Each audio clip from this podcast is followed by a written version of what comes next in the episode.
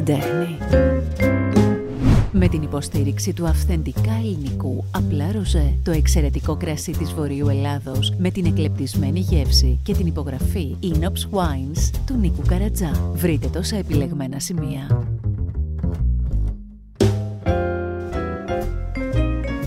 Για να πω την αλήθεια, το καλλιτεχνικό μέγεθος του καλεσμένου είναι τόσο μεγάλο που έχω άγχος, μέρες τώρα έχω άγχος για να συναντήσω έναν ηθοποιό που έχω καταχειροκροτήσει στο θέατρο πάρα πολλές φορές.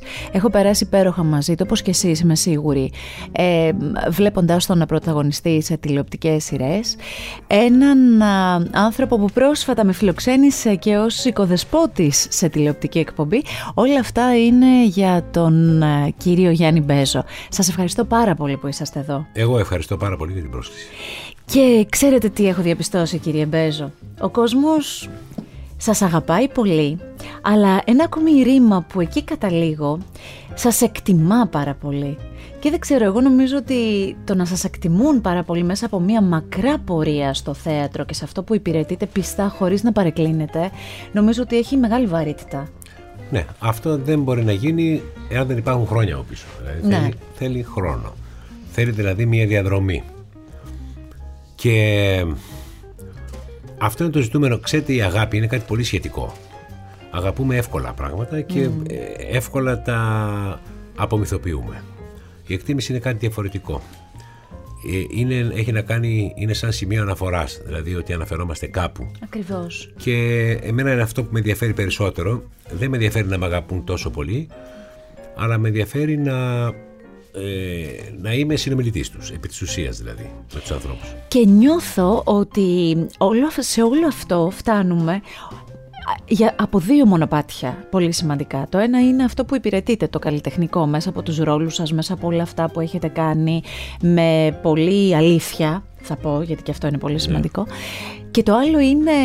διαπιστώνω ότι και νεότεροι και μεγαλύτεροι άνθρωποι εκτιμούν πάρα πολύ τη στάση σας στα πράγματα, χωρίς πολλά λόγια, αλλά με απόλυτο τρόπο υπηρετείτε κάτι στη ζωή σας που είναι αδιαπραγμάτευτο. Ναι. Αυτό αισθάνομαι. Είναι μια... Αυτό είναι θέμα ιδιοσυγκρασίας. Και βεβαίως, και όχι μόνο ιδιοσυγκρασίας, αλλά θέλει και μια προσωπική δουλειά στη διάρκεια ναι. των χρόνων πάλι, όπως είναι και η παιδεία και όλα αυτά. Αλλά νομίζω ότι Η, η αποστολή των καλλιτεχνών, πέρα από την δημόσια έκθεσή τους στο αντικείμενό τους, δηλαδή στο θέατρο, στην τηλεόραση, mm-hmm. στο σινεμά, είναι, έχει να κάνει και με την, το δημόσιο λόγο τους. Είναι κάτι πολύ σημαντικό, διότι είτε το θέλουμε είτε όχι, γινόμαστε και παραδείγματα πολλές mm. φορές. Επομένως, κυρίως οι νεότεροι άνθρωποι δεν ζητούν συμβουλές, ζητούν παραδείγματα. Δηλαδή ζητούν να, να, να μείνεις ανακόλουθος ε, με αυτά που λες. Ναι, ναι, ναι, ναι. Επομένως, ε, η γενικότερη στάση και το τι λέμε κάθε φορά όταν βγαίνουμε έχει πάρα πάρα πολύ μεγάλη σημασία. Ε, αν και θέλω να το ξεκινήσουμε αλλιώς, θα το πω αυτό γιατί μου δίνεται πάσα. Έχω συνομιλήσει με πολλούς νεαρούς σε ηλικία ηθοποιούς και μου έχουν πει ότι ο Γιάννης Μπέζος είναι ένας πάρα πολύ καλός δάσκαλος. Ότι αυτό που είπατε προλίγου, ότι δεν δίνουμε συμβουλές αλλά παραδείγματα, Λέβαια. αυτό είναι κάτι που το... το κάνετε συνεχώς όταν έχετε νέους ανθρώπους κοντά σας και θέλουν να δουλεύουν οι νέοι άνθρωποι μαζί ναι. σας, γιατί κάτι τους βγάζετε πολύ καλό. Δεν είναι... Ε, είναι, ξέρετε, έχουν ένα αβαντάζ, ένα πλεονέκτημα σε σχέση με εμάς, ναι. έχουν το μέλλον μπροστά τους. Ναι. Επίσης έχουν τον ενθουσιασμό, ο οποίος στα, στη δική μας γενιά είναι λίγο σε ύφεση, ενώ δεν θα έπρεπε να είναι. Ε, δηλαδή, εμένα δεν με ενδιαφέρουν τόσο οι απόψεις των νεωτέρων, με ενδιαφέρει ο ενθουσιασμός τους και το πάθος τους προκειμένου να καταθέσουν κάτι. Ε, αλλά αυτό το κάτι δεν είναι μόνο στη σκηνή, στην οθόνη, επιμένω, είναι και γενικότερο. Επομένως, προσπαθώ με έναν τρόπο, με τη στάση μου γενικότερα, να δείξω το πρώτο στοιχείο ότι δεν πρέπει να φοβόμαστε. Αυτό το είχατε από μικρός, κύριε Μπέζο? Από μικρός, ναι. Δηλαδή όταν εσείς ήσασταν στις ηλικίες αυτές που λέτε, ε, δεν ξέρω τι μικρός τι θέλατε να γίνετε, πότε, πότε το θέατρο μπήκε στη ζωή σας? Καλά, η υποκριτική. Είναι, αυτό είναι όπως όλος ο κόσμος, δηλαδή είναι, είναι στα χρόνια τα εφηβικά, ας πούμε, ή τα μετά.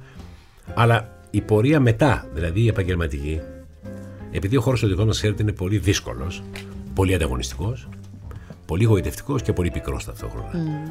Αλλά αν δεν τα είχε όλα αυτά, δεν θα κάναμε αυτή τη δουλειά. Ναι. Θα χωνόμαστε σε ένα γραφείο και θα παίρναμε σύνταξη από εκεί. Ε, όλο αυτό λοιπόν το ρίσκο, όλο αυτό το στοίχημα να το πω, είναι που δημιουργεί μια γοητεία και είναι η δουλειά την οποία ακολουθούμε. Όταν όμως εσείς ήσασταν νεαρός τοπιός, στα πρώτα σας βήματα, αυτόν τον ενθουσιασμό που βλέπετε εσείς τώρα στα μάτια μαθητών σας, ναι, σπουδαστών ε, ή νεαρών συνεργατών επί σκηνής, ναι, τον είχατε? Και αν ναι, υπήρξαν άνθρωποι που σας τον τροφοδοτούσαν? Μα τον έχω και τώρα. Δεν είναι, δεν είναι σε πτώση καθόλου. Ναι. Ε, με τροφοδοτούσαν. Ξέρετε, σε αυτή τη δουλειά ε, την πόρτα την ανοίγεις μόνος σου. Mm. Δεν την ανοίγει κανείς. Ούτε κανείς έχει την όρεξη να ανοίξει και δεν μπορεί και να την ανοίξει. Δηλαδή την ανοίγεις μόνος σου και κάνεις παιχνίδι μόνος σου, εφόσον έχεις κάτι να πεις και κάτι να δείξεις και κάτι κυρίως να ανακαλύψουν οι θεατές μας από αυτό που κρύβεις. Δηλαδή αυτό καταλήγει στην εκτίμηση που είπατε πριν. Ε, Το ότι υπάρχουν άνθρωποι οι οποίοι μπορεί να συμπλέουν μαζί σου ή να πιστεύουν σε σένα, ναι, σίγουρα υπάρχουν, όπως και εγώ πιστεύω σε πολλούς ανθρώπους και θα ήταν και τρελό να μην υπάρχει. Και αυτό είναι κάτι που δημιουργεί και αυτό που λέμε καριέρα. Δηλαδή αυτό που ονομίζουμε μεταφορά στον χρόνο, αυτό σημαίνει καριέρα. Δηλαδή ότι μέσα στα χρόνια δημιουργείς έναν κόσμο μέσα στον οποίο ζεις, ο οποίος αποκαλύπτει κάτι στους ανθρώπους, τους γοητεύει, τους κάνει συντροφιά. Και όταν πια τα χρόνια περνάνε και μεγαλώνεις, δεν χρειάζεται καν να παίξεις τίποτα, υπάρχουν όλα.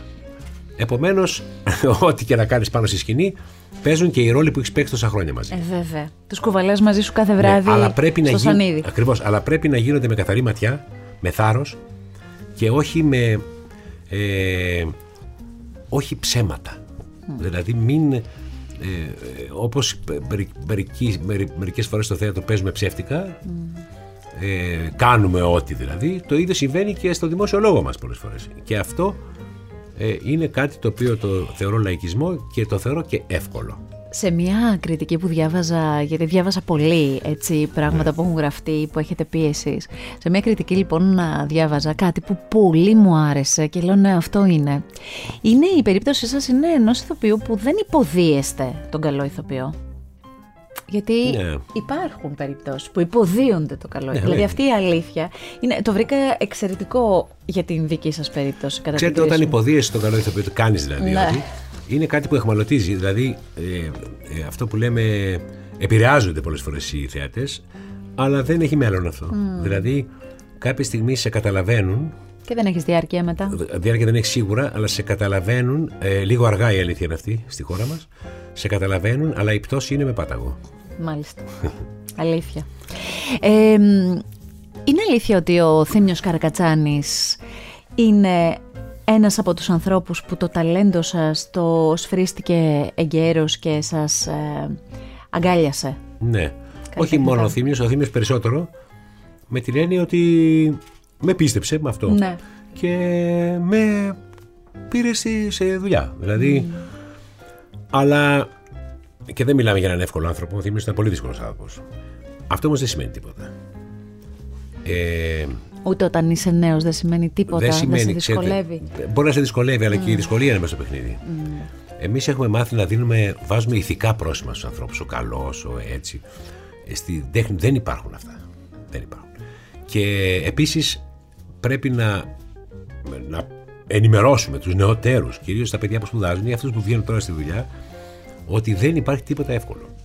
Καμιά φορά του λένε: ξέρεις, η δουλειά είναι δύσκολη. Πρέπει να είναι δύσκολη. Αν δεν είναι δύσκολη, δεν έχει ενδιαφέρον. Η δουλειά δική μας δεν είναι μια δουλειά που τη διαβάζεις και μαθαίνεις. Δεν γίνεται έτσι. Είναι προσωπικό στοίχημα, είναι περιπέτεια προσωπική και είναι, θα έλεγα, αρκετά δύσκολη. Και ακριβώς επειδή είναι προσωπική περιπέτεια, όταν πετυχαίνει, είναι ευλογία. Ε, στα πόσα χρόνια έχετε καταλήξει πια, στα πόσα χρόνια. Πατώντας το σανίδι θα πω, γιατί για μένα από εκεί ξεκινάνε, εξάλλου να πούμε ότι όταν εσείς ξεκινήσατε να γίνεστε πολύ γνωστός μέσα από την τηλεόραση, ναι, ήδη είχατε καριέρα στο ηθοποιού, θέατρο, ναι, στο θέατρο, ναι, τώρα τι να συζητάμε, θα φτάσουμε σε αυτό. Στα πόσα χρόνια λοιπόν θεατρικής πορείας καταλήγετε να μου λέτε αυτό, να μου το λέτε, πόσο νωρίς το καταλάβατε αυτό? Α, αυτό δεν το καταλαβαίνεις πολύ νωρίς, θέλει κάποια... Θέλει κάποια χρόνια. Γιατί όταν είσαι νέος, δεν σκέφτεσαι όλα αυτά. Mm. Το πρώτο που σκέφτεσαι είναι πρώτα-πρώτα να βρεις δουλειά. Δηλαδή να yeah. ζήσεις, να μπορέσεις να ζεις ή να ζεις έστω αξιοπρεπώς από αυτή τη δουλειά. Πράγμα πάρα πολύ δύσκολο. Τώρα στους καιρούς μας είναι ακόμη πιο δύσκολο. Ε, αυτά τα καταλαβαίνεις αφού περάσουν κάποια χρόνια, αφού αναμετρηθείς με κάποιους ρόλους και αφού γνωρίσεις κάποιους ανθρώπους. Και επίσης αφού γνωρίσεις κάποιους ανθρώπους που έχουν ενδιαφέρον.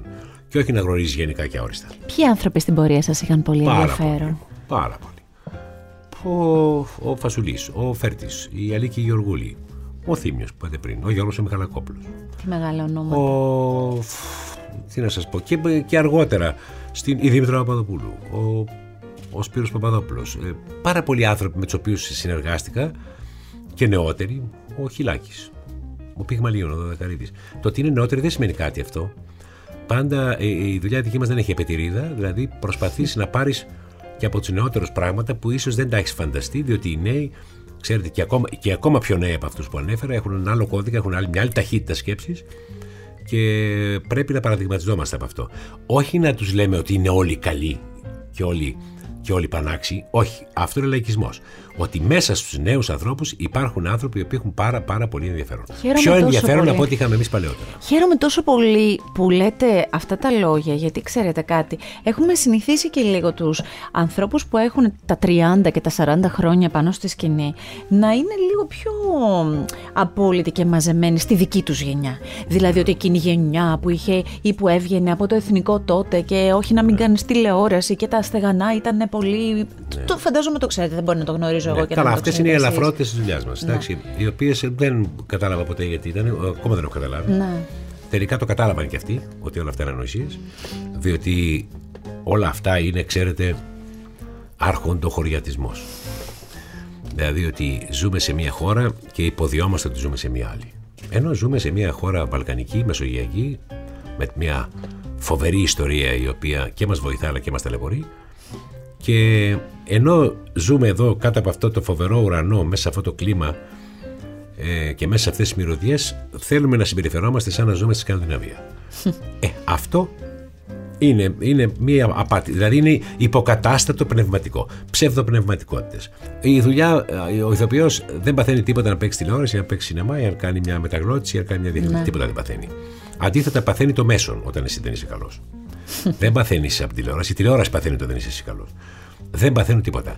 Ε, πρέπει, ξέρετε, επειδή εμείς είμαστε λίγο ανήλικοι σε σχέση με τους υπόλοιπους, καλλιτεχνικά εννοώ και ναι. κοινωνικά, τους υπόλοιπους Ευρωπαίους μέσα στην ευρωπαϊκή οικογένεια που ανήκουμε, συγκρινόμαστε κυρίως με τους Γάλλους, τους Ιταλούς, τους Βρετανούς, ενώ δεν έχουμε καμία σχέση ακόμα. Ε, έχουμε ακόμα αυτές τις παιδικές αρρώστιες. Αλλά θέλουν το χρόνο τους για να φύγουν. Δεν, φύγω, δεν φεύγουν με πείσμα αυτά. Αλλά πρέπει να, και εμείς να είμαστε έτοιμοι να υπερασπίσουμε την άποψή μας και εγώ τουλάχιστον αυτό έκανα σε όλη μου τη ζωή. Είχατε σκεφτεί ποτέ να ανοίξετε τους διάβλους και προς το εξωτερικό? Δηλαδή είσαστε από τους ηθοποιούς που θα μπορούσατε κάλλιστα να συμμετάσχετε σε παραγωγές ξένες. Ναι. Να... Και υπάρχουν πολύ αξιόλογοι ηθοποιοί της δικής σας γενιάς και ίσως και λίγο νεότεροι κάποιοι, οι οποίοι το έχουν κάνει με επιτυχία. Τον Άκη Κελαρίου θα μπορώ να ναι, ναι, αναφέρω, ας πούμε, έτσι εύκολα. Ξέρω, ε... ναι, δεν το επιθύμησα ποτέ. Είχα τις ευκαιρίες, mm-hmm. κάποια στιγμή δεν μπόρεσα για λόγους ε, χρόνου. Ναι. Δεν είναι όμως κάτι που με ενθουσιάζει, διότι mm. δεν μπορώ να φανταστώ ότι μπορώ να επικοινωνήσω έξω από τη γλώσσα μου. Δεν μπορώ. Ε, η γλώσσα, ξέρετε, είναι παλαμάρι που σε δένει με την ιστορία, με τη ρίζα. Ε, δεν μπορώ να εκφραστώ και δεν μπορώ να φανταστώ ότι θα απευθυνθώ σε ανθρώπους σε άλλη γλώσσα. Τώρα, αν αυτό γίνει σε κάτι πιο εξειδικευμένο, γιατί φαντάζομαι κάτι τέτοιο εννοείται, γιατί ε, εμείς οι μεσογειακοί, εάν πάμε σε, σε μια ευρωπαϊκή οικογένεια καλλιτεχνική ή σε μια αμερικανική πολύ περισσότερο, κάνουμε κάποιους ανθρώπους οι οποίοι είναι από έναν άλλο κόσμο και είναι πολύ φυσικό αυτό. Ακριβώς διότι δεν υπάρχει σχέση με τη γλώσσα. Mm. Το ότι μπορεί να μιλάς τα αγγλικά δεν σημαίνει ότι τα εμπεριέχεις κιόλας ή τα γαλλικά. Είναι λίγο δύσκολο. Ε, αλλά πέραν αυτού δεν είναι κάτι που επιθύμησα ούτε επιδίωξα. Άκου την τέχνη, απολαμβάνοντας υπεύθυνα το αυθεντικό εξαιρετικό ελληνικό κρασί. Απλά ροζέ, με την υπογραφή Inops Wines του Νίκου Καρατζά. Απαλός ομών χρώμα με πορτοκαλί αντάβια στο ποτήρι σου και γεύση εκλεπτισμένη που κερδίζει τις εντυπώσεις. Το βρίσκει σε επιλεγμένα σημεία. Στο θέατρο, στην πορεία λοιπόν τη θεατρική που θα το ξαναπώ εγώ... σας έχω, είσαστε από τους πολύ αγαπημένους μου θεατρικά ηθοποιούς. Έχετε παίξει, ας μου επιτραπεί, όλα τα είδη. Δηλαδή. Σχεδόν όλα. Ε, ε, ναι, δεν ξέρω τώρα τι. Εγώ σας έχω δει σε αρχαίο θέατρο, σε κομμωδίες που έχω λατρέψει, σε κείμενα ε, κλασικά. Σε... Ποιο είναι το αγαπημένο σας είδος? Δεν υπάρχει κανένα αγαπημένο είδος. Όλα είναι. Αυτό, ξέρετε, διαβαθμίζεται από την ποιότητα του έργου. Δηλαδή, αν το έργο έχει ενδιαφέρον. Mm. Το αν θα είναι στο χώρο του, του, του δράματος, έτσι πώς το λέμε, δηλαδή, ή της κομμωδίας, είναι θέμα θερμοκρασίας του κειμένου αυτό. Για μένα είναι τα ίδια. Δεν, πώς δεν... καταλαβαίνετε με την πρώτη ανάγνωση τη θερμοκρασία του κειμένου? Ε, ε, υπάρχει ένας μαγικός τρόπος. Οι μεγάλοι συγγραφείς ε, φαίνονται αμέσως. Όπως φαίνονται και οι μέτριοι συγγραφείς αμέσως. Mm. Επομένως, καλά, όταν μιλάμε για τα κλασικά έργα δεν χρειάζεται να το εξηγήσουμε, ναι, αυτό. Ναι, εντάξει, το αντιλαμβάνομαι. Αλλά δεν, ε, ε, όταν λέω θερμοκρασία εννοώ δεν με ενδιαφέρει εάν το έργο αυτό είναι έργο για να προκαλέσει γέλιο, να δημιουργήσει τέτοια δηλαδή κλίμα, ή αν είναι ένα δράμα. Δεν με απασχολεί, με ενδιαφέρει να έχει ενδιαφέρον. Δηλαδή να έχει, να θυμίζει κάτι από τη ζωή των θεατών ή από τον περίγυρό τους. Ή να ενδιαφέρει εμένα. Mm-hmm. Πρώτα-πρώτα είναι αυτό. ε, Στις ενηγματικές παραλλαγές με τον Πυγμαλίωνα, μια συγκλονιστική παράσταση, ε, έχει μιλήσει για σας, ερχόμενος εδώ ο Δεκαρύδης, έχει μιλήσει, έχει πει πολύ ωραία ιστορία. Θα σας τη μεταφέρω γιατί μπορεί εσείς να μην έχετε ακούσει αυτό το επεισόδιο. Να μου πείτε αν όντως έγινε ή κάπου έχει βάλει μια σάλτσα σκηνοθετική δική του, γιατί είχε και το μπορεί. Κατά το ίμιση τη ναι. σκηνοθεσία του έργου. Λοιπόν, μου είπε ότι ε, καταρχάς ήταν ένα έργο που το είχε δεκαετία στα Βέβαια. χέρια του, ήθελε να μεγαλώσει ο ίδιος για να το κάνει κτλ. Όταν ξεκινήσαμε τον Τσαφούλια λοιπόν να ψάχνουν ποιος θα είναι ο πρωταγωνιστής, είχε την φαϊνή ιδέα ότι ο Γιάννης Μπέζος, λέει, τον πήρε τηλέφωνο, ε, ήταν ευγενικός αυτά, ε, μου είπε ότι άσε με παιδί μου, τώρα έχω και εγώ τα, να κάνω τα δικά μου, έχω κανονίσει κάποια πράγματα, δεν έχω και χρόνο, θέλω να περάσω και το διάστημα με την οικογένειά μου, του είπατε διάφορα, ε, παρόλα αυτά λέει είχα καταφέρει, τίποτα ρε, επέκλεισε το τηλέφωνο, πριν κλείσει όμως λέει είχα καταφέρει και είχα πάρει το email του. Mm. Οπότε κλείσαμε το τηλέφωνο λέγοντας ότι ωραία, δεν θα του το στείλω. Έκλεισα, μου λέει, το τηλέφωνο, πήγα και του στείλω το mail. Περίμενα λίγο χρόνο, όσο χρόνο χρειάστηκε για να το διαβάσει, προφανώς, από ό,τι φάνηκε εκ του αποτελέσματος. Ντρίνει το τηλέφωνο, το σηκώνω, Γιάννης Μπέζος, ε, κλείστο, θα το κάνουμε. Ναι. Και το έλεγε και γελώντας με μεγάλο ενθουσιασμό, όπως επίσης έλεγε ότι κάθε φορά που σας βλέπει να, και στις, από τις πρόβες ακόμη, και κάθε φορά που σας έβλεπε, έλεγε τι ωραία ερμηνεία, πόσο ωραίος ηθοποιός. Ναι, αυτά α, μου είχε πει. Αληθεύουν αυτά. Δεν νομίζω ότι. Δεν θυμάμαι να μου στείλει email. Α, αν, ή αν μου στείλει το κείμενο. Ναι, ναι, το κείμενο. Το κείμενο. Ναι, ναι, ναι. Ε, μάλιστα, θυμάμαι του είπα ότι βρει να σου στείλει το κείμενο, να μην μου το στείλεις. Ναι, δηλαδή, ναι, μπορεί ναι. να μ' αρέσει και να με το Μπράβο, να αυτό είπε. Μπορεί να θα σου στείλει, εν πάση περιπτώσει. Όντως, ε, ήταν ένα πολύ ισχυρό κείμενο και πολύ ενδιαφέρον. Mm-hmm. Και το ενδιαφέρον του είναι ότι έχει να κάνει με την ευαισθησία την αντρική, από την αντρική πλευρά που δεν το έχουμε συνηθίσει πολύ. Mm-hmm. Και νομίζω ότι αυτό, πέρα από το ότι ήταν μια πολύ καλή παράση, ότι αυτό είναι και μεγάλη επιτυχία. Ότι καταφέρνει και βγαίνει ένα τέτοιο πράγμα. Και φαντάζομαι ότι ήταν και ωραίο να σας σκηνοθετούν δύο νεότεροι άνθρωποι, ο Πυγμαλίωνας από τη μία και ο, ε, ο Σωτήριος ο Τσαφουλίας από την άλλη, να σας σκηνοθετούν και να έχουν και λίγο και την αμηχανία ότι σκηνοθετούν και το Γιάννη Μπέζο που έχει σκηνοθετήσει και όλο τον κόσμο. Δεν υπάρχει αμηχανία. Εγώ προ... ε, να... αν, αν υπήρχε αμηχανία, προτιμώ την αμηχανία των ανθρώπων παρά την ε, δίθεν αυθεντία. Δηλαδή. Προτιμώ την αμηχανία του Πυγμαλίωνα, αν υποτεθεί ότι έχει, που δεν νομίζω ότι έχει αμηχανία το σκηνοθετή, αλλά εάν έχει, που και αυτό είναι θετικό, το εγγράφος θετικό ή του Σωτήρη, την προτιμώ από την δίθεν αυθεντία κάποιου, ο οποίος είναι κατ' όνομα σκηνοθέτη, μεγάλος γκουρού. Γιατί έχουμε και τέτοια. Έχετε νιώσει εσείς από την πλευρά σας νεότερος αμηχανία σκηνοθετώντας κάποιους ανθρώπους που εσείς στα μάτια σας ήταν και μεγάλο το μεγεθός τους? Όχι ιδιαίτερα. Καταλάβαινα πότε, πότε ακούν αυτό που λέω και πότε δεν ακούν. Αλλά δεν επέμενα σε κάτι. Mm. Δηλαδή, εάν πίστευα πραγματικά. Πρώτα-πρώτα, ε, η σκηνοθεσία είναι μια ειδικότητα του θεάτρου. Εμείς εδώ την έχουμε σαν προαγωγή. Αλλά δεν είναι προαγωγή. Είναι ένα, ένα κομμάτι του θεάτρου. Πόσο αλήθεια είναι αυτό που λέτε? Ε, αλήθεια είναι, αλλά δεν τους αρέσει που το λέω. Λοιπόν, το ξαναλέω, είναι μια ειδικότητα η οποία είναι εφεύρεμα του δέκατου ενάτου αιώνα και δεν υπήρχε πριν. Δηλαδή το θέατρο υπήρχε για χίλια εννιακόσια χρόνια χωρίς σκηνοθέτη. Και ήταν και πολύ καλό. ε, αβεβαίως έγινε από μια ανάγκη. και ορθώς έγινε για να είναι πιο κωδικοποιημένο και πιο οργανωμένο. Βεβαίως, ε, όπως ξέρετε, κάθε ειδικότητα έχει και τις παρενέργειές της. Το ότι μιλάμε, το ότι υπάρχουν κάποιοι οι οποίοι κάνουν ότι είναι σκηνοθέτες, δεν σημαίνει ότι δεν πρέπει να υπάρχουν σκηνοθέτες. Πρέπει να υπάρχουν αρκεί να συνταξιδεύουν με το θίασο και όχι να κάνουν ότι είναι πάνω από αυτόν. Ο καλός σκηνοθέτης είναι αυτός που δεν φαίνεται στην παράσταση. Ε, αν θα σας ζητούσα από τα χρόνια αυτά να μου πείτε, όχι αγαπημένες παραστάσεις, αλλά ρόλους που αγαπάτε πολύ. Μα δεν θα σας πω, είναι πάρα πολύ πρώτα-πρώτα. Αλήθεια. Τους έχω αυτό. Αγαπήσει όλους. Α, από τον πιο, ας το πούμε, α, δεν θα λέγα ευτελή, θα λέγα από τον πιο ε, ελαφρύ, με την έννοια ότι δεν είχε πολλές απαιτήσεις ψυχολογικές mm-hmm. κλπ. Όπως ήταν κάποιες μουσικές, δηλαδή στην επιθεώρηση τα παίζαμε πολλές φορές, που είναι ένα πολύ δύσκολο είδος και αυτό, mm. μέχρι τους ρόλους τους μεγάλους που κάναμε στους κλασικούς, του Μολιέρ, του Σέξπιρ, του, του Αριστοφάνη.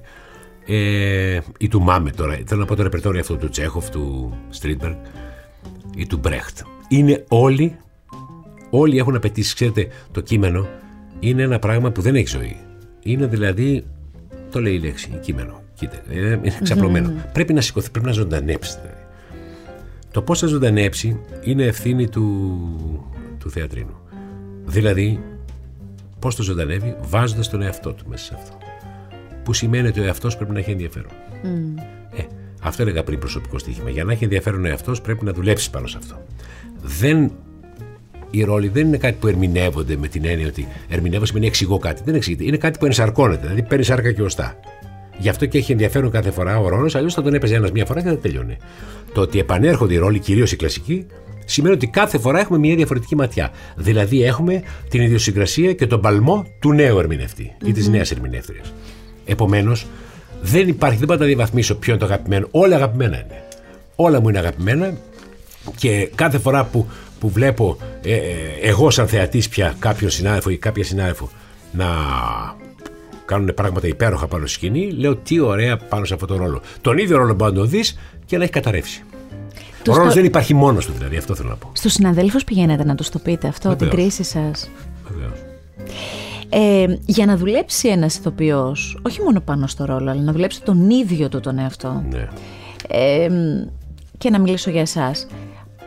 Πώς το, το καταφέρνετε αυτό στο πέρασμα των χρόνων? Αυτό είναι πρώτα-πρώτα θέμα αυτοκριτικής. Η λέξη είναι λίγο σπάνια στον τόπο μας. Ε, σημαίνει ότι πρέπει να σταματήσεις να έχεις απαιτήσεις από τους άλλους και να αρχίσεις να έχεις από τον εαυτό σου. Αυτό ονομάζεται ενηλικίωση. Φοβερά. Οι άλλοι είναι ανήλικοι, δηλαδή εφηβική συμπεριφορά. Ταυτίζω την επιθυμία μου με την πραγματικότητα. Δηλαδή θέλω, λέω θέλω αυτό. Βλέπεις ότι δεν γίνεται γιατί η πραγματικότητα είναι ανάποδα και λες εσύ όχι, εγώ επιμένω. Αυτό είναι δείγμα ανηλίκου. Όταν λοιπόν ανεβαίνουν τα χρόνια και αρχίζει το μυαλό και δουλεύει λίγο καλύτερα, εάν υποτεθεί ότι δουλεύει το μυαλό και αν υποτεθεί ότι υπάρχει μυαλό, μάλιστα, θα πρέπει αυτό να πυροδοτεί και ένα αίσθημα και τα δύο μαζί να μπορούν να, να προχωρούν, δηλαδή να βελτιώνονται, να σου αποκαλύπτουν κάτι καινούριο, να καταλαβαίνεις πρώτα-πρώτα ότι δεν είσαι μόνος στον πλανήτη και μόνος σε αυτή τη δουλειά. Δεύτερον, να καταλαβαίνεις ότι απευθύνεσαι σε ανθρώπους οι οποίοι περιμένουν από σένα να πάρουν κάτι και μάλιστα έχουν πληρώσει γι' αυτό. Mm-hmm. Τρίτον, ε, να ασκηθείς ώστε να μην φοβάσαι καθόλου. Ο φόβος, αυτό που ονομάζουμε έλλειψη αυτοπεποίθησης στη δουλειά μας, είναι το, το α και το ω. Το μεγάλο πρόβλημα των συναδέλφων, κυρίως των νεωτέρων, είναι φοβούνται. Όχι, φοβού... όχι, όχι, φοβούνται, όχι φοβούνται γενικά και αόριστα. Φοβούνται πολλές φορές και τον ίδιο στον εαυτό. Φοβούνται τη φαντασία τους. Γιατί η παιδεία μας, ξέρετε, η οποία είναι σαθρή, δεν πρημοδοτεί την αναλυτική σκέψη ούτε τη φαντασία. Mm-hmm. Ούτε οι γονείς δεν αφήνουν τα παιδιά να φανταστούν. Ότι δεν χρειάζεται να φαντάζεσαι. Ενώ ε, η φαντασία σε εμάς τη δουλειά τη δική μας είναι το πρώτο πεδίο από το οποίο θα αντλήσουμε. Γιατί α, όταν είμαστε νέοι δεν έχουμε εμπειρίες. Να πεις mm-hmm. ότι έχω μια εμπειρία. Όταν μεγαλώνουμε έχουμε πάρα πολλές. Όταν είμαστε νέοι βάζουμε τη φαντασία να δουλέψει και βεβαίως τη θεωρητική γνώση που είναι απαραίτητη. Όλα αυτά συνθέτουν ένα, ένα πρόσωπο, έναν άντρα ή μια γυναίκα ο, ο, που αρχίζει και δεν έχει πια απαιτήσεις από τους άλλους, αλλά έχει απαιτήσεις από τον εαυτό του. Σε όλα αυτά που λέτε, που η κάθε φράση, από την κάθε φράση μπορεί κάποιος να πιαστεί και να το συζητήσει, ε, καταλήγω σε κάτι που εγώ το ονομάζω παιδεία. Παιδεία και γεν... το, το, το δουλεύω με τον εαυτό μου, σημαίνει και μια καθημερινή γνώση. Ακριβώς. Την οποία θέλω να έχω. Ε, Εξάλλου, αν μπορούσα να φτιάξω έτσι στο μυαλό μου μια νοητή λίστα με δύο-τρεις ανθρώπους που θαυμάζω το κομμάτι της, ε, του οξυμένου μυαλού και της, των ωραίων ελληνικών, θα ήσασταν σίγουρα μέσα σε αυτό. Θα σας πω εδώ, θα κάνω μια παρένθεση στο, στο κομμάτι το θεατρικό και θα σας πω ότι θαύμασα πάρα πολύ τις βραδιές ποίησης. Στον Ιαννό, αν δεν κάνω λάθος. Ναι. Αυτό ήταν για μένα, είπα μέσα μου, κοίτα τι ωραία πράγματα συμβαίνουν. Yeah. Και είναι πολύ ωραίο να φέρνεις την ποίηση κοντά στη νεότερη γενιά, γιατί ορισμένες φορές δεν ξέρουμε ποιητές μας, yeah, δεν yeah. ξέρουμε ε, συγγράμματα, δεν ξέρουμε συγγραφείς μας σημαντικούς, δεν ξέρουμε... Αυτή είναι η αλήθεια. Δηλαδή, θα ήθελα να ήταν αλλιώς, αλλά αυτή είναι η αλήθεια. Ναι, έτσι είναι. Έτσι ήταν πάντα και έτσι είναι και τώρα. Ε, οπότε θέλω να πω ότι είσαστε από αυτούς τους ανθρώπους της τέχνης που, και του πολιτισμού που πραγματικά κάνετε την προσπάθειά σας να, να δείξετε τι σημαίνει παιδεία. Και ναι. τι σημαίνει να είναι γεμάτο το μυαλό και γεμάτη η καρδιά από όλο ναι. αυτό. Υπάρχει ένας, ένας πλούτος πολύ μεγάλος στη χώρα μας, ο οποίος είναι ανεκμετάλλευτος. Mm. Τον οποίον τον θαυμάζουμε, τον επικαλούμαστε ότι τα βρίσκουμε σκούρα, αλλά δεν τον ξέρουμε. Και όπως έλεγε ο αείμνηστος του Μάνου Χατζηδάκης, μην επικαλείστε τους προγόνους, τους αρχαίους, διότι αυτοί θυμώνουν και μας εκδικούνται. Επικαλούμαστε πάρα πολύ εύκολα όλους τους ανθρώπους που πάταγαν εδώ που πατάμε εμείς, mm-hmm. αλλά δεν τους γνωρίζουμε καθόλου. Και δεν κάνουμε και τον κόπο να τους μάθουμε, και η επίσημη πολιτεία δεν κάνει τον κόπο να μας, μας τους μάθει. Ε, γιατί με έναν τρόπο τους φοβόμαστε, γιατί μπορεί να μας αποκαλύψουν πράγματα για τα οποία δεν είμαστε έτοιμοι. Και να ξεβολευτούμε λίγο. Ε. Ξέρετε, η Ελλάδα είναι μια χώρα, έλεγε κάποτε ο Κορνήλιος Καστοριάδης, δεν μπορεί να ισορροπήσει ανάμεσα στον Περικλή και στον Κωνσταντίνο Παλαιολόγο. Είναι δύσκολο.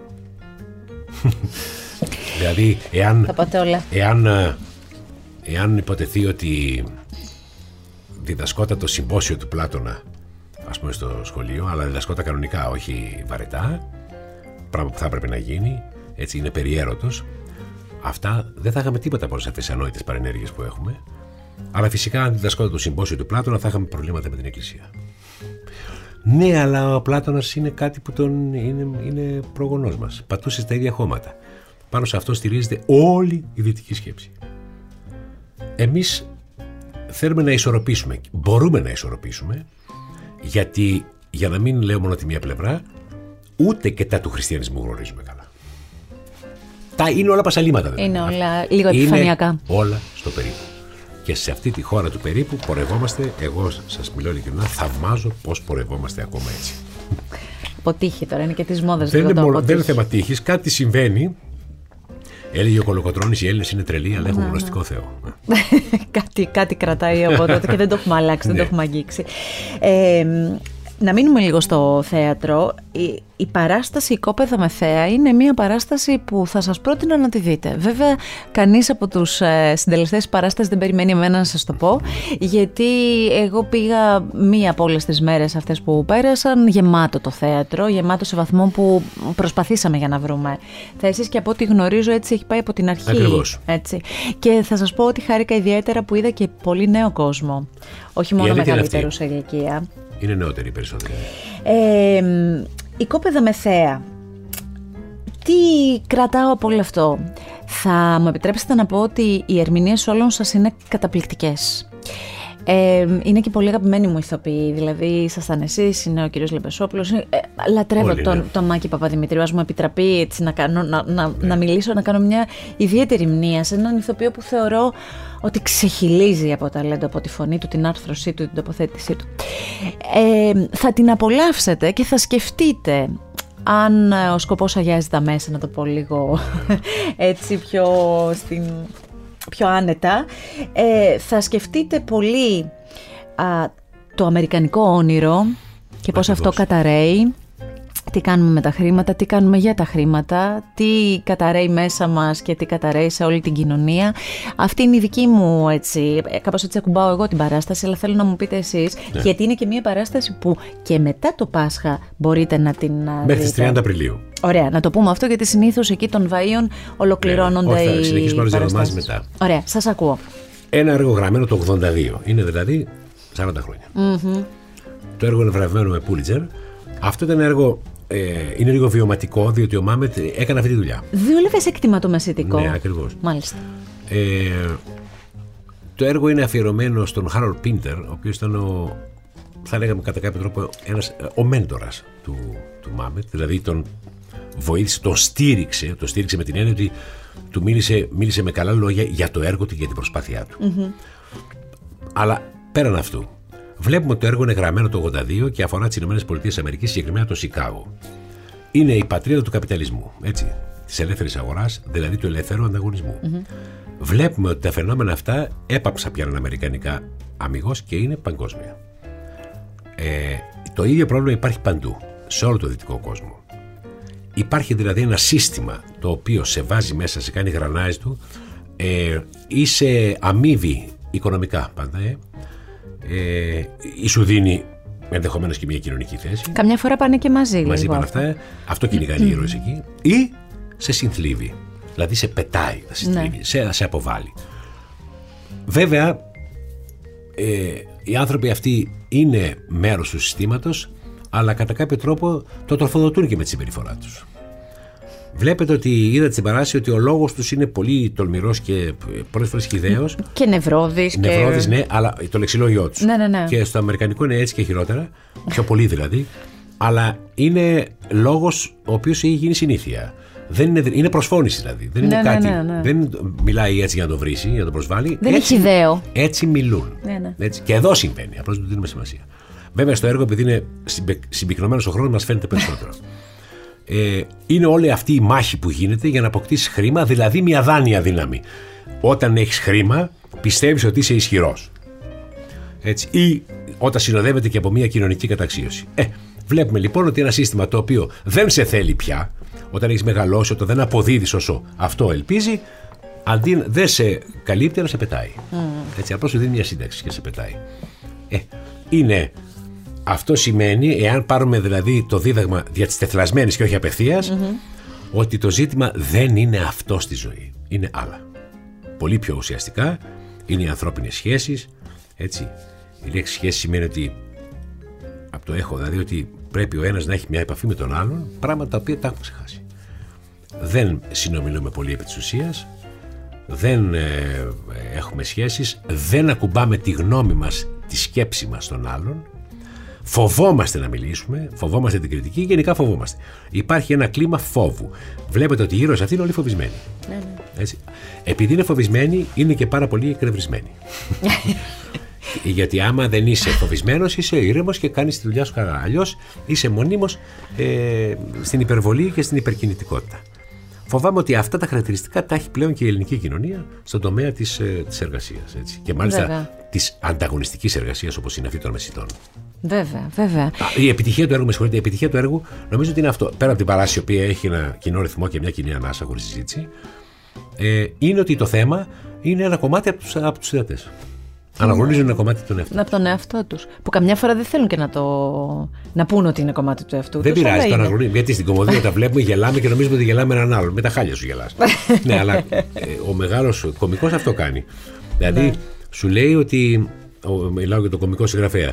Ότι δείχνω το πρόσωπό σου και γελάς νομίζοντας ότι είναι κάποιος άλλος, ενώ ξέρεις ότι είσαι εσύ. Είναι να βλέπεις τον εαυτό σου επί της ουσίας. Ε, ναι, κρατήστε λοιπόν ότι αυτή την παράσταση αξίζει να τη δείτε για όλους τους λόγους που ακούσατε πριν, ε, και θα ξαναπώ ότι και η σκηνοθεσία είναι εξαιρετική, ε, από αυτό που εμείς τουλάχιστον παίρνουμε στο αποτέλεσμα, και είναι και πολύ ωραία η, η χημεία σας, η μεταξύ σας είναι πολύ ωραία. Εάν δεν υπάρχει αυτή η επαφή του θεάσου, δεν έχει νόημα. Γενικά στο θέατρο σημαίνει αυτό, πολύ περισσότερο σε αυτά τα έργα τα οποία έχουν ένα ελλειπτικό λόγο, συγκοπτόμενο κτλ. Μπαίνει ένας μέσα στον άλλο, μιλάνε yeah. παράλληλα, είναι δύσκολα πράγματα. Και επειδή αγαπάω πάρα πολύ τις φωνές, καθότι εκφωνήτρια, ε, αυτό το ανεβοκατέβασμα και η τοποθέτηση σε διάφορα. Ε, μ' άρεσε πάρα αυτό πολύ. Δεν γίνεται, παίζεται με τη φωνή. Αυτό γίνεται εκπληκτικά. Ό,τι υπαγορεύει η στιγμή. Το φέρνει δηλαδή το αίσθημα και δεν γίνεται, δεν γίνεται προετοιμασμένο, δεν γίνεται δηλαδή προκατασκευασμένο. Καμιά φορά ε, κάνετε, ε, αυτοσχεδιάζετε εκεί. Λέτε, όχι εκτός κειμένου με την έννοια του ότι ξεφεύγεται από το κείμενο, όχι. Αλλά πειράζει ο ένας τον άλλον καμιά φορά σε αυτά. Όχι. Ε, να πειράξει τη. Ε, δεν ξέρω, και ερήμη, με τις σιωπές καμιά φορά πειράζει τον άλλον. Όχι. Αλλά το, δεν μπορεί η παράσταση να είναι ξεπατικοτούρα της προηγουμένης. Είναι λάθος. Mm. Ε, πρέπει να έχει κάτι. Σαν να είναι η πρώτη φορά δηλαδή. Ναι, ναι, ναι. Αλλά υπάρχει ένας. Ε, Υπάρχει μια φόρμα, δηλαδή παίζουμε σε ένα ενιαίο γήπεδο. Αυτή είναι και η έννοια της σκηνοθεσίας. Ε, αν ταυτόχρονα με το θέατρο πηγαίναμε στην τηλεόραση. Εκεί λοιπόν, εκεί πάμε σε άλλο πεδίο. Εκεί είναι που βλέπεις και πιτσιρίκια να λένε αγαπημένος μου ηθοποιός είναι ο Μπέζος. Και να σας πω την αλήθεια, ορισμένες φορές γελάω, γιατί το να το πω εγώ που έχω ζήσει την ιδιωτική και σας έχω ναι. δει έτσι από το ξεκίνημα, ας πούμε, όλους, να το πω, να το πούμε εμείς. Ναι. Βλέπεις από τι, μέσα από τις επαναλήψεις πως και τα μικρά παιδιά λένε «Α, είναι ο αγαπημένος μου ηθοποιός, γελάω πάρα πολύ, μ' αρέσει». Γίνεται εξαιρετικά αγαπητός μέσα από κωμικούς. Ως επιτοπλίστων ρόλους. Έτσι γίνεται συνήθως, έτσι γίνεται πάντα. Δε. Ναι, είναι αυτό που και ο κόσμος περνάει πιο εύκολα ναι. στον κόσμο και περνάει και καλύτερα. Ε, συνομιλώντας με τον Σπύρο Παπαδόπουλο, ε, μου είπε πολύ ωραία πράγματα για, και θα σας πω και γιατί το λέω το πολύ ωραία, για την εποχή που κάνατε τους ε, απαράδεκτους. Θα σας πω όμως τι μου άρεσε πιο πολύ. Η αλήθεια, που η αλήθεια είναι τελείως διαφορετική από αυτή που πιστεύουμε εμείς. Εμείς δηλαδή σας βλέπαμε εκεί και λέγαμε. Η ματιά όμως είναι ότι τότε ήταν κάτι πολύ τολμηρό. Yeah. Αυτό. Ήταν ένας λόγος της Δήμητρας Παπαδοπούλου που ήταν, έφυγε πράγματα που yeah. δεν, τώρα τα έχουμε εύκολα, αλλά τότε δεν ήταν πολύ εύκολα. Κάνω yeah. λάθος. Όχι. Σωστό είναι αυτό. Ε, και έτσι γίνονται επιτυχίες. Εμείς δεν καταγράφετε. Ναι. Yeah. Δηλαδή, η, η, η υπέρβαση γίνεται όταν πας σε αυτό, στο μη αναμενόμενο. Ναι, yeah, ναι. Yeah. Ε, το αναμενόμενο δεν έχει ενδιαφέρον. Το ξέρουν όλοι. Η έκπληξη είναι. Ναι, yeah, ναι. Yeah. Βέβαια. Έχει ένα ρίσκο αυτό. Και έτσι και μιλάμε για τηλεόραση πάντα που είναι μια οικιακή συσκευή, δεν είναι το θέατρο. Μπαίνεις δηλαδή σε σπίτια, σε εκατομμύρια σπίτια. Ε, αλλά νομίζω ότι φαινόταν εξ αρχής, τουλάχιστον εγώ το είχα αντιληφθεί, όπως το αντιληφθήκα και οι άλλοι, ότι αυτό θα έχει ρίζα, δηλαδή θα μπορέσει ναι. να, να επικοινωνήσει με τον κόσμο.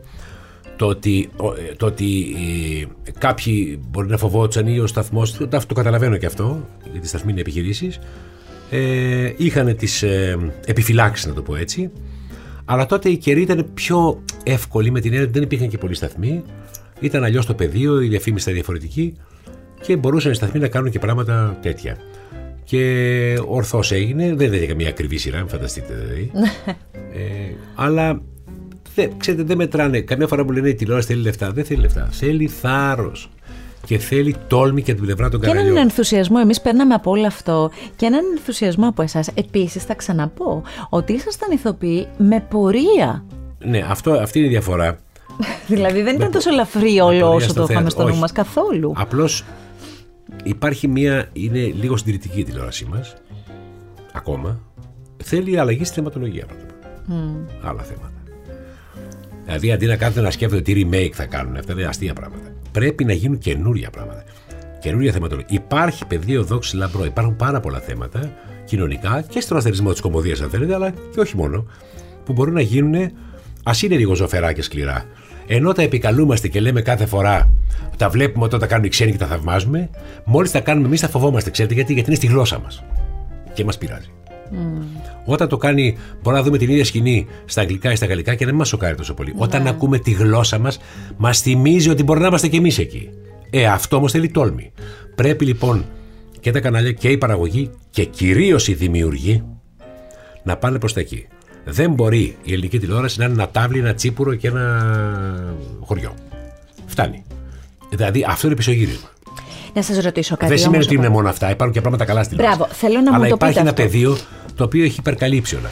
Υπάρχουν σειρές που είναι πολύ καλές. Γίνανε τα τελευταία χρόνια, κατά την κρίση μου, κάποιες προσπάθειες από αξιόλογους δημιουργούς Βέβαια. και αξιόλογους ηθοποιούς να συμμετέχουν σε αυτό. Ε, που λίγο μας πήγανε ένα σκαλοπατάκι. Ένιωσα εγώ ένα σκαλοπατάκι πιο πάνω. Υπάρχουν σειρές που τις είδατε και είπατε μέσα σας ότι να κάτι γίνεται καλό εδώ. Υπάρχουν. Και, και αυτό το που παίζει το κάνω ότι κοιμάσαι. Πολύ ωραία. Εγώ το αγαπάω πάρα πολύ και αυτό. Το αυτή νυχταμένο παίζει. Πολύ ωραία. Συγγνώμη. Το, για το κάνω ότι κοιμάσαι θα πω ότι και η σύζυγό σας ναι. είναι εξαιρετική. Ναι. Για μία ακόμη φορά, βέβαια, σιγά το περίεργο. Είναι, μια, είναι, είναι εξαιρετική. Είναι, είναι μία πολύ καλή σειρά. Ναι, ναι, ναι. ναι. Ε, αυτά με που κάνει απλοκή. Ο Σωτήρης στο, στο, στην Κοσμοτέ. Πολύ καλή σειρά. Το, το έτερος εγώ και θέλω να μου πείτε και γι' αυτό. Αυτό που κάνει ο κύριος Παπακαλιάτης δεν το είδα, αλλά άκουσα. Είδα αποσπασματικά. Θέλω να πω υπάρχουν πολύ καλές προσπάθειες και άλλες προσπάθειες υπάρχουν και στην δημόσια τηλεόραση. Έκανε μια σειρά ο, ε, ο Νίκος ο Κουτελιδάκης με τον Ψαράκη. Βέβαια, με, με, με τον Ψαράκη την, και την Καριοφιλιά. Καριοφιλιά Καραμπέτη που Πα... είναι μεταφορά βιβλίου. Δεν θυμάμαι τώρα τον τίτλο. Εξαιρετικό και αυτό. Θέλω να πω υπάρχουν. Ναι. Αλλά αυτά είναι λίγο στο χώρο της εξαίρεσης. Ενώ θα πρέπει να είναι ο κανόνας. Οι κωμωδίες είναι ανύπαρκτες. Ανύπαρκτες. Γιατί κύριε Μπέζο? Γιατί η κωμωδία είναι αναρχικό είδος. Εμείς είμαστε πολύ προσεκτικοί. Θέλει κακά παιδιά, δεν θέλει καλά. Τι ακάμε, σε επίπεδο δημιουργίας. Ε, σε επίπεδο λόγου. Δεν τολμάμε να τα πούμε, φοβόμαστε. Είναι, ε, αυτό εννοώ, δηλαδή κάνουν μια αυτολογοκρισία οι συγγραφείς. Επίσης, mm. οι σταθμοί δεν θέλουν τώρα να πάνε στην κωμωδία εύκολα, γιατί στην κωμωδία μπορεί να σου ξεφύγει και να ακουστεί καμιά αλήθεια. Ε, με τους απαράδεκτους αλήθειες ακούγονταν. Ναι, ε, αυτό είναι. Τις οποίες δεν τις ακούγαμε πριν. Ε, και η Δημήτρα εξακολουθεί και γράφει με τον ίδιο λόγο και για το θέατρο. Μα γι' αυτό έχει επιτυχία. Ας πούμε, ναι. αυτό που κάνει στο Άλσος Πέρστα ήταν εξαιρετικό. Ναι. Καταπληκτικό. Ακριβώς διότι δεν φοβήθηκε το, το, το, το ειλικρινές αίσθημα. Έκανε αυτά που ούτε φοβήθηκε να γράψει. Αυτά, ούτε αυτά τα πολιτικώς ορθά και όλες τις θεσσαλονισίες που κυκλοφορούν. Αυτά ούτε τα ονομάζεις, ούτε τα βγάζεις σημαίες, ούτε τα υπογράφεις. Απλά τα ζεις. Mm. Όταν χρησιμοποιείς μια λέξη, εξαρτάται πώς τη χρησιμοποιείς. Δεν φταίει η ίδια η λέξη. Εμείς παγιδευόμαστε σε τέτοια. Ναι. Δηλαδή κοντεύουμε να ξεχάσουμε τα, τη γλώσσα και τις συνήθειές μας, δηλαδή το ήθος μας, δηλαδή το έθνος που τόσο πολύ αγαπάμε. Άρα δεν το καταλαβαίνουμε τι είναι. Θέλει τόλμη. Εάν δεν ανανεωθούμε. Μιλάμε πάντα για τηλεόραση. Η θεματολογία να ανανεωθεί ακόμη περισσότερο στην prime time zone, στην κυρίως ζώνη δηλαδή, mm. ε, θα μείνουμε να, να, να βράζουμε στο ζουμί μας. Ε, δεν νομίζω ότι αξίζει τον κόπο. Και κάποια στιγμή θα καταρρεύσει γι' αυτό. Mm. Θα το ζητήσει η ελληνική κοινωνία δηλαδή αυτό έτσι κι αλλιώς, ενώ εμείς πρέπει να προηγούμαστε. Ε, έχετε μια ιδιαίτερη σχέση και πολύ καλή σχέση θα έλεγα με το τραγούδι. Ναι. Μια πολύ ωραία φωνή. Θέλω να πω λοιπόν ότι εγώ έχω περάσει πάρα πολύ ωραία ερχόμενη στη Συνοικιασμάτων, που εκεί είχατε κάνει μια πολύ α, ωραία παράσταση. Ναι, ναι, βέβαια, με τον Ηροκλή Μιχαηλίδη και α, τον, τον, κύριο, βέβαια, τον κύριο Χάνο και τραγουδιστές που ήταν μαζί ναι, εκεί. Ε, το απολαμβάνετε αυτό? Ναι, τόσο όσο. Δηλαδή δεν είναι για χόρταση. Mm. Από την μεριά μου. Είναι, το, το λέω σαν μια ενασχόληση παραπληρωματική, αλλά αμιγώς επαγγελματική, όχι ερασιτεχνικά, επειδή μ' άρεσε να τραγουδάω. Μα δεν καταλάβαμε ότι το κάνατε ερασιτεχνικά. Ναι, αυτό θέλω να πω, όχι το λέω για να καταλαβαίνουν ναι. οι ακροατές. Ε, αλλά τόσο όσο δεν είναι η, η δουλειά μου αυτή. Ε, προσπαθώ να, να αντιμετωπίζω τα τραγούδια σαν είναι μικρά κομματάκια θεατρικά, mm-hmm. διότι με ενδιαφέρει πολύ ο στίχος. Ε, τι λένε, πώς επικοινωνούν αυτά τα κομμάτια, τα οποία είναι τα περισσότερα χειροτραγουδισμένα τραγούδια. Ναι. Απλώς τώρα να τα τραγουδήσω εγώ πάλι, τι ενδιαφέρον θα είχε. Το ενδιαφέρον λοιπόν θα ήταν να μπορέσω να το περάσω προς τα κάτω, ε, τονίζοντας περισσότερο την αξία του στίχου. Mm-hmm. Γιατί η μελωδία υπάρχει. Έτσι. Μα είναι πολύ ωραίο και ο κόσμος το, το θέλει αυτό όταν οι ηθοποιοί ε, τραγουδούν. Γιατί μάλλον κάνουν αυτό, μικρές παραστάσεις. Δηλαδή είναι κάπως. Ναι. Το υποδίονται όλο αυτό, αυτό που. Ναι. Το στίχο, όπως πολύ σωστά λέτε. Το στίχο είναι σε, ένα, σε δυόμιση λεπτά μέσα πρέπει να δημιουργήσει έναν κόσμο. Δύσκολο είναι καμιά, αυτό. Πολύ δύσκολο. Καμιά φορά οι τραγουδιστές, ξέρετε, το τραγούδι νομίζουν όλοι ότι είναι εύκολο. Όλοι τραγουδάνε. ε. Άλλοι στο μπάνιο, άλλοι στο αυτοκίνητο, καθένας κάπου. Ναι, το κακό είναι τραγουδά δημόσια πολύ. Αυτό είναι άλλο. Αυτό γιατί το θεωρούν κάτι εύκολο. Ε, το τραγούδι είναι πολύ δύσκολο γιατί είναι πολύ συμπυκνωμένο mm-hmm. και πρέπει να δημιουργήσει έναν κόσμο, ε, δηλαδή να βάλεις τη φαντασία του, του ακροατή να λειτουργήσει ε, σε δυόμιση λεπτά μέσα. Ε, επειδή δυσκολευόταν να τα κάνουν αυτά, τα κάναν βίντεο κλίπ τα τραγούδια. Ναι, μάλιστα. Και η φαντασία πήγε περίπατο. Ναι, ναι, ναι. ναι. Ε, παρ' όλα αυτά και στην εκπομπή που παρουσιάζετε έχετε σχέση με το τραγούδι. Είσαστε ένας άνθρωπος που το, το, το έχετε μέσα σας, δηλαδή θέλω να πω, ναι. Έτσι αντιλαμβάνομαι εγώ χωρίς να σας ξέρω σε προσωπικό επίπεδο. Στο σπίτι ακούτε μουσική? Ακούω, ναι. Συνήθως ελληνική, ακούτε και ξένη μουσική? Τα πάντα. Ακούω πολύ κλασική μουσική, ακούω ε, και τα λαϊκά τραγούδια mm-hmm. και τα πιο παλιά, τα, από όλα τα είδη, ε, σε όλα τα είδη μπορείς να βρεις κάτι. Mm. Ε, δηλαδή μπορεί να βρεις μια μελωδία που να έχει ενδιαφέρον και ένα στίχο που να έχει ενδιαφέρον. Το πρόβλημα είναι ότι είναι πάρα πολλά αυτά που βγαίνουν mm. τα, και βγαίνουν εδώ και πολλά χρόνια, τα οποία δεν προλαβαίνουν να καταγραφούν, γιατί είναι πάρα πολλά. Τελευταία η δισκογραφία είναι ανύπαρκτη, με την έννοια όπως την ξέραμε παλιά, ναι. Είναι όλα πια διαδικτυακά. Βεβαίως πιστεύω ότι αν κάτι ε, έχει ενδιαφέρον ξεχωρίζει και, και, και αφήσει στίγμα, θα το καταλάβουμε αμέσως. Αυτό ισχύει και το δείχνει ναι. και η ιστορία στο βέβαια. Κομμάτι της αλλά, μουσικής. Αλλά δεν είναι θέμα ότι θα επιλέξω ένα είδος, ποιο είδος είναι αυτό, το ελαφρό, το βαρύ και όλα αυτά. Εμένα με ενδιαφέρει τι λέει το τραγούδι εκείνη τη στιγμή και αν, και αν φυσικά αυτό είναι υπομένο σωστά και ωραία. Θέλετε να μου πείτε κάποιους έτσι δημιουργούς στο κομμάτι του τραγουδιού που αγγίζουν Έλληνες, που αγγίζουν πιο πολύ την δική σας την ψυχή? Δηλαδή ένα συνθέτη, ένα στιχουργό που εσείς αγαπάτε πολύ να ακούτε? Πολύ. Οι παλαιότεροι είναι οι, για τον Κάτσο και τον Παπαδόπουλο mm-hmm. και αυτούς. Ο, ο Μάνος Ελευθερίου, η Ειρήνα Νικολακοπούλου, ο Ισάκος Όσης, mm-hmm. ο... Πολύ ωραία. Ξεχνώ πάρα πολλούς. Υπάρχουν πάρα πολλοί άνθρωποι οι οποίοι γράφουν. Ο Φίβος εδώ, το Λιβαδιά, γράφει πολύ ωραίο στίχο. Mm-hmm. Ε, και από τους μουσικούς και από τους συνθέτες. Πάρα πολλοί. Και θα, βέβαια δεν είναι τόσο νέοι αυτοί πια. Ο Νίκος ο Πορτοκάλου, ο Παπαδημητρίου, η Ρεμπούτσικα. Πολύ ωραία. Η Ρίζου. Υπάρχουν άνθρωποι πολύ ενδιαφέρον και νεότεροι άνθρωποι. Ο Λιβαδάς, ο... Νέα παιδιά που έχω φέρει και εγώ στην εκπομπή, νεότεροι, νέοι, νέοι, υπάρχουν νέοι οι οποίοι έχουν, δεν έχουν ακόμα τη διαδρομή. Εμείς τα τσουβαλιάζουμε όλα και καθόμαστε και συγκρίνουμε τώρα ένα νέο παιδί που βγήκε προχθές με τον mm. Θεοδωράκη και τον Χατζηδάκη. Είναι λάθος αυτό. Πρέπει να έχει διαδρομή μπροστά του άλλος. Οι άνθρωποι αυτοί, οι παλαιότεροι, δεν έγραψαν για να μας ταλαιπωρήσουν. Έγραψαν για να είναι σημεία αναφοράς και για να είναι φάροι. Δεν, οι συγκρίσεις είναι αδόκιμες και ανόητες. Ας αφήσουμε τους ανθρώπους να μην τους βαραίνει δηλαδή αυτό. Τους νέους δημιουργούς, αλλά να κάνουν αυτό πραγματικά, λέει η καρδιά τους, αρκεί να μεσολαβεί και μια ισχυρή σκέψη και φυσικά το χάρισμα, το ταλέντο. Εγώ ως κοινό παρονομαστή σε όλα αυτά που έχουμε πει, βρίσκω την αγάπη σας για τους νέους ανθρώπους και χαίρομαι πάρα πολύ που ακόμη και σε, και σε άλλο, δηλαδή στη μουσική, γενικότερα στην τέχνη, πάντα φωτίζεται και νέους ανθρώπους. Δηλαδή μου είπατε ονόματα που χάρηκα πολύ που μου τα είπατε εσείς, ναι. γιατί έχει μία άλλη αξία. Αν μπορούσαμε να δούμε πάνω στο κομοδίνο σας ποια βιβλία διαβάζετε αυτή την περίοδο? Κοιτάξτε, με ενδιαφέρουν ε, ε, γενικότερα τα ιστορικά βιβλία και τα φιλοσοφικά mm. κείμενα. Τελευταία διάβασα, ε, μου το έκαναν δώρο, την, ε, τον ανήφορο του Καζαντζάκη, mm. το οποίο εξεδόθηκε τελευταία και βεβαίως είναι Καζαντζάκης γνήσιος. Ήταν το μόνο ανέκδοτο ναι, και βγήκε τώρα. Το οποίο ήταν εντυπωσιακό. Ναι.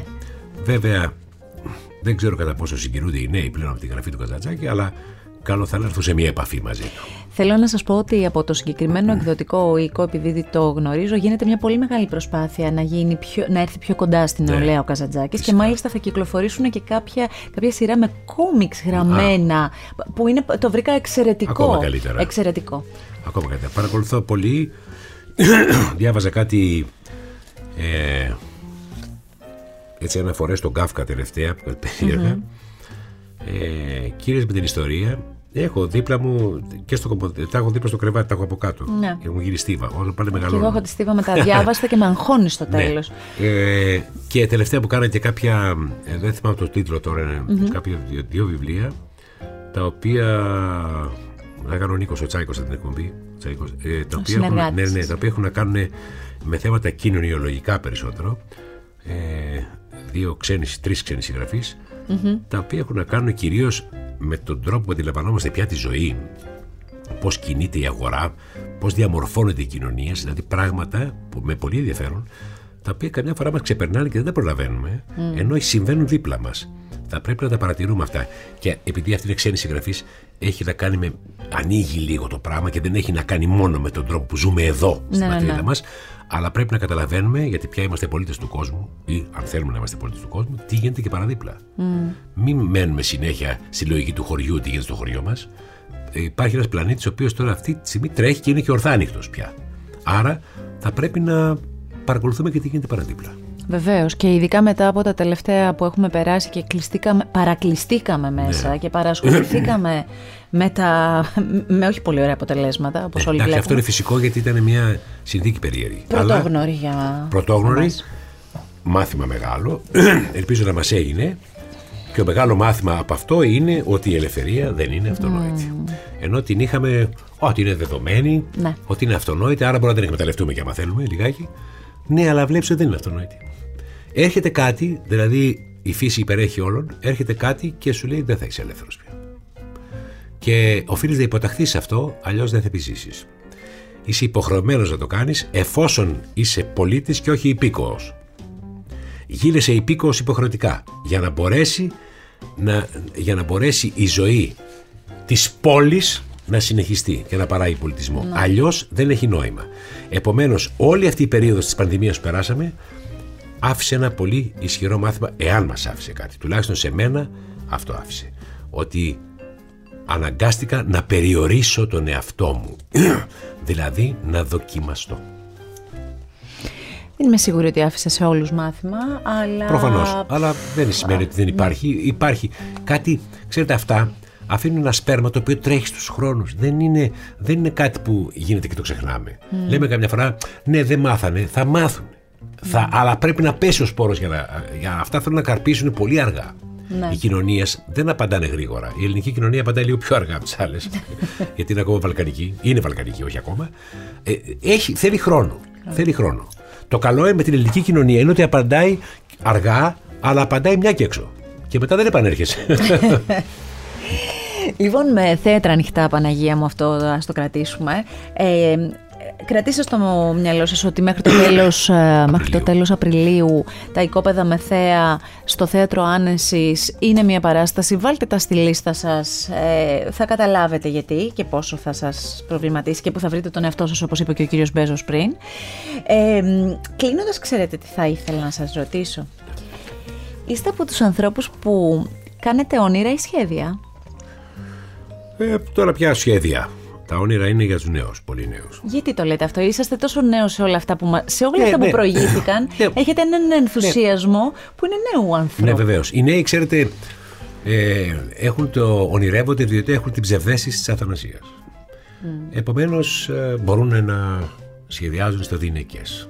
Ε, εμείς που είμαστε μεγάλοι πια, ε, μπορούμε να σχεδιάζουμε. Βεβαίως, έχουν μια πατίνα ονείρου τα σχέδια πάντα, σε ό,τι αφορά τα δικά μας. Διότι χωρίς, αν δεν υπάρχει το σπέρμα του ονείρου, πάβει να είναι εγωιτευτική η δουλειά δική μας. Βεβαίως, σχεδιάζω, ε, θα έλεγα και σχετικά μακροπρόθεσμα, σχετικά μακροπρόθεσμα.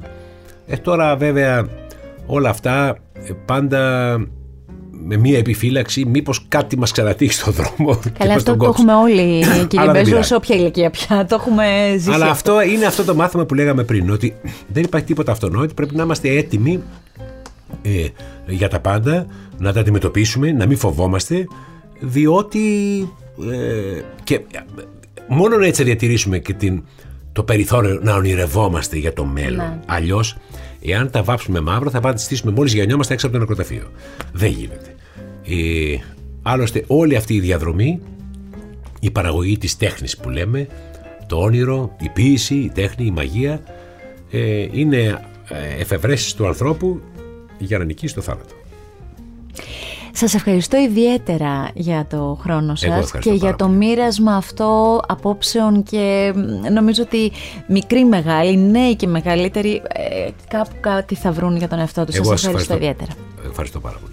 Αυτό το επεισόδιο με τον Γιάννη Μπέζο, αλλά και κάθε επεισόδιο Art Podcast, μπορείτε πολύ εύκολα να το βρείτε στο art podcast τελεία gr και κλικάροντας σε όποια πλατφόρμα θέλετε εσείς για να ακούσετε podcast. Με την υποστήριξη του Απλά Ροζέ από το μπουτίκ εινοποιείο Inops Wines της Βορείου Ελλάδος, στο ποτήρι σας γεύση εκλεπτισμένη με την υπογραφή του Νίκου Καρατζά. Βρείτε το σε επιλεγμένα σημεία. Ακού την τέχνη. Art Podcast με τη Γιώτα Τσιμπρικίδου.